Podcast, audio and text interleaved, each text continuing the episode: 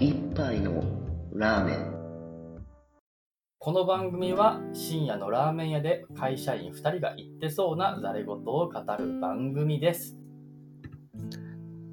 はい、始まりました。英語いたしなむのコーナー。このコーナーでは英語記事を読むことの興味深さを知り、英語学習へのモチベーションを高める、そういうコーナーです。英語記事の URL も概要欄に載せているので、興味ある方は読んでもいいですよ、ということで、今回は、海外旅行には行けないんですけど、お話だけでもということで、BBC のトラベルの特集から、珍しい形の行動が見られる観光地の話をしていきます。タイトルの方が Australia's X-Rated Underwater Show というものになります。これ訳すと、オーストラリアの X-Rated っていうのが、ちょっとエッチな感じ、またはその、ちょっと暴力が入ってるみたいな、そういう感じのニュアンスがあるんですけど、映画とかのあの R18 視点みたいな、ああいうのをイメージしてくれればいいです。で、アンダーウォーターショーなので、海の中のイベントみたいな話で、全体を訳すと、オーストラリアのちょっとエッチな海中のイベントということになります。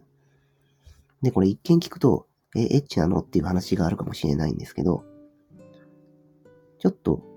タイトルが茶化してるだけで、実際にはそんなことなくて、この何のショーかっていうと、イカの交尾の、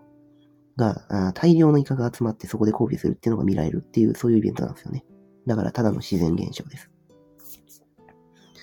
場所はどこなのかっていうと、オーストラリアのアデレードの近くにあるワイラヤという都市のアッパースペンサー湾というところで行われるらしいですね。行われるっていうか、そこにイカが勝手に集まってくるんですよ。で、ただ集まってくる。で、ただ交尾するだけじゃなくて、彼らは自分の肌のと、肌って言えばいいのかな？まあ肌かな。を変色させることができて、すごい綺麗らしいですね。カラフルに、たくさんのイカが泳ぎ回ってると。で、そこで交尾してるっていう様子を、実際海の中で潜っていって見るっていうのが、かなり圧巻の景色になるらしいです。じゃあ、背景含めてちょっと話していきましょうか。このイベントっていつあるのかっていうと、交尾自体は、だいたい5月から9月までの3、4ヶ月間。結構長いかなって思ったんですけど、まあそもそも遠くからやってきたりもするので、イカがね。期間自体はこんなもんですね。で、規模。これ結構すごくて、どれぐらいイカが集まってくるかっていう話なんですけど、記事の中でも書かれてあったのが24万7千ぐらいと言われてます。これ2020年のデータですね。この数聞くだけでも相当なイカが集まってくるっていうのがイメージできると思います。なので景色も圧巻だろうと。で、ちなみにこの数24万7000でもまだ過小評価であると、この記事の中には書かれていると。どんだけだよという話ですね。じゃあどうしてこんなにたくさんものイカがここに集まってくるのかっていう話なんですけど、このアッパースペンサー湾には岩場が多くて、この岩場がメスが卵を産むのに適していると。で、結果としてイカのほとんど世界一と思われるぐらいの繁殖地になってますということですね。これ、世界一の繁殖地で、で、さっき言った通りたくさん来るっていうことなんで、結構ね、イカたちの方も必死なんですよね。ここに来ないとまず交尾できないっていう話があって、どれぐらい必死かっていうとですね、あるカップリングだと、南の65キロ、それから北の35キロから泳いできて、わざわざここに泳いできて、それで交尾する。そういう風なペアもあるそうです。すごいですよね。でですね、この現象って昔からあったんじゃないの？っていう話があるんですけど、当然昔からあありはしたんですよね。だけど、おそらく最近になって規模が少し増しているだろうという話があります。どうして？というと、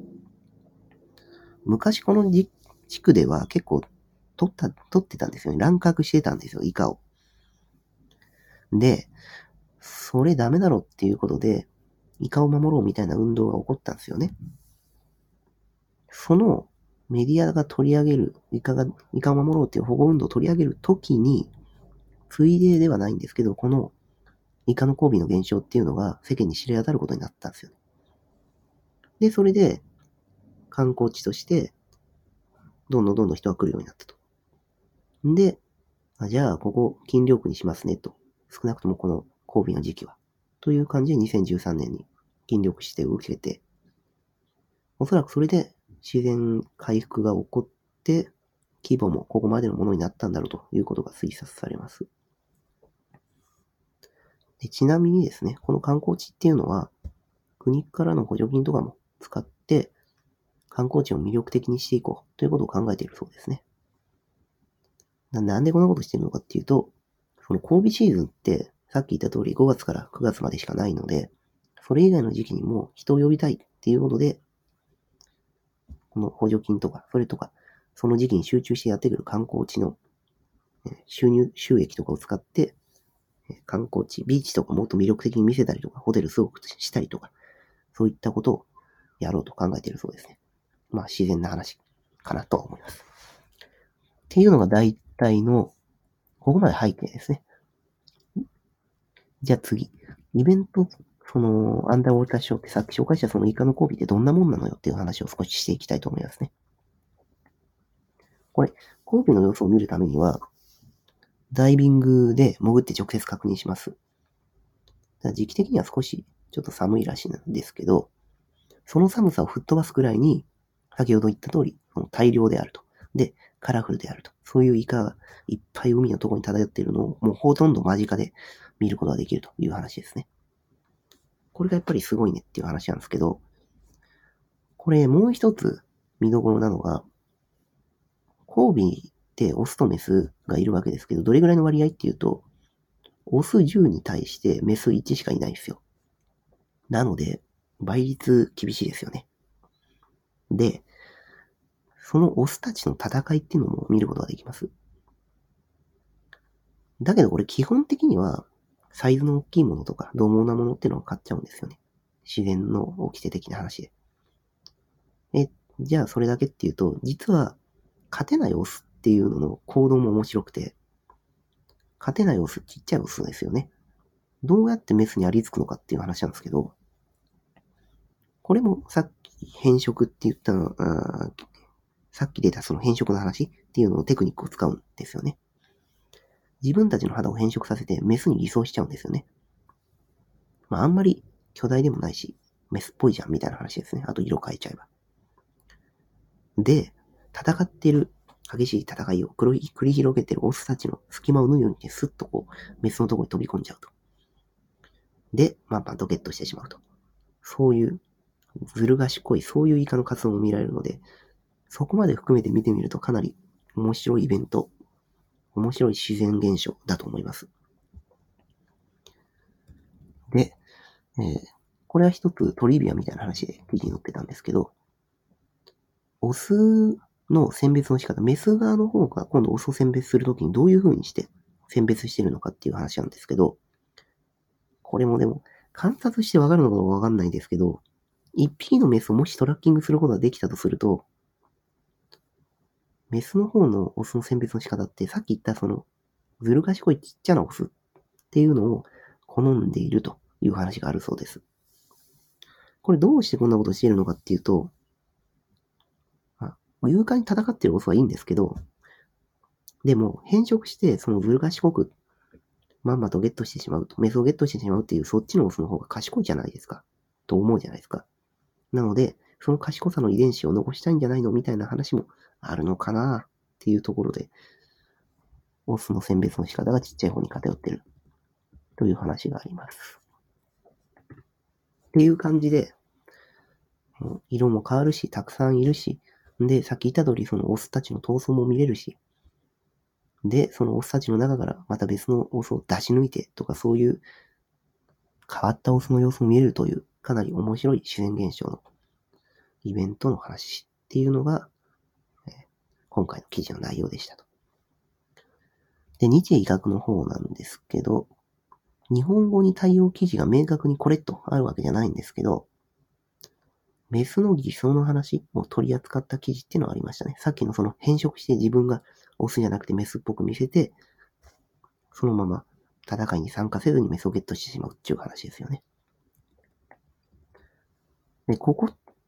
この記事、日本語の記事はメスになるところのテクニックの話っていうのを結構深掘りした話なので、今の、今回の話と聞いて読んでみると面白いと思うので貼っておきます。概要欄の方に。まあ、だけどね、やっぱり海外の面白い観光地って、なかなか日本語化されてる場合っていうのも少ないと思うんで、ニュース記事、海外の方のニュース記事で、その旅特集みたいなのを見た方が、こういうヘンテコな観光地を見つける確率っていうのは高いのかなっていうのは思いましたね。はい。じゃあ最後。単語と慣用句の話で変な慣用句を3つ紹介してしまい。まず1つ目。こう welcome boost to. こう welcome っていうのは、あの、そのままや、ようこそっていうあの welcome なんですけど、その次に boost to って書いてあって、これ意味としては、願ってもないとか嬉しいとか、そういったことを意味します。なんか変な組み合わせですよね。ブーストとウェルカムって。で、引用箇所はどこかっていうと、It's a welcome boost to the small steel works town of ワイラヤというところになってます。意味としては、それは、製鉄のちっちゃな町、ワイラヤにとっては嬉しい限りであると。ここで言うその it っていう主語になっているとこなんですけど、これはさっきのイカのイベントのことですね。そのイカの交尾イベントは、街がちっちゃいんでね、なかなかそういう観光の一大のイベントがあると潤うわけですよ。っていうところで引用されてます。じゃあ2番目の慣用句が like a ton of bricks そのまま直訳するとですね、まあ、たくさんのレンガのようにとかそういう意味になってるんですよね。じゃあどういう意味なのっていうと、すごい衝撃でとか、そういうことを意味します。まあ確かに、レンガが1トン2トンとかたくさんあったら、やばそうですよね。で、引用箇所の方が、even still, the chill hit me like a ton of bricks というところですね。意味は、確かに、うん、寒さがかなりのものであった。が、みたいなところで使われてます。これ、どこです、どこの箇所なのかっていうと、この後で、めっちゃ寒いんだけど、潜ったら、イカの交尾めっちゃ綺麗だったよっていうところで出てきます。で、そこの寒さっていうのが、like a ton of bricks の状態になってるっていうところで使われてますね。よく外出した時とか、そのさ冬の寒さ、風に当たった時に、痛寒いっていう感覚あるじゃないですか。ああいう時に、この表現がまさにうってつけだと思います。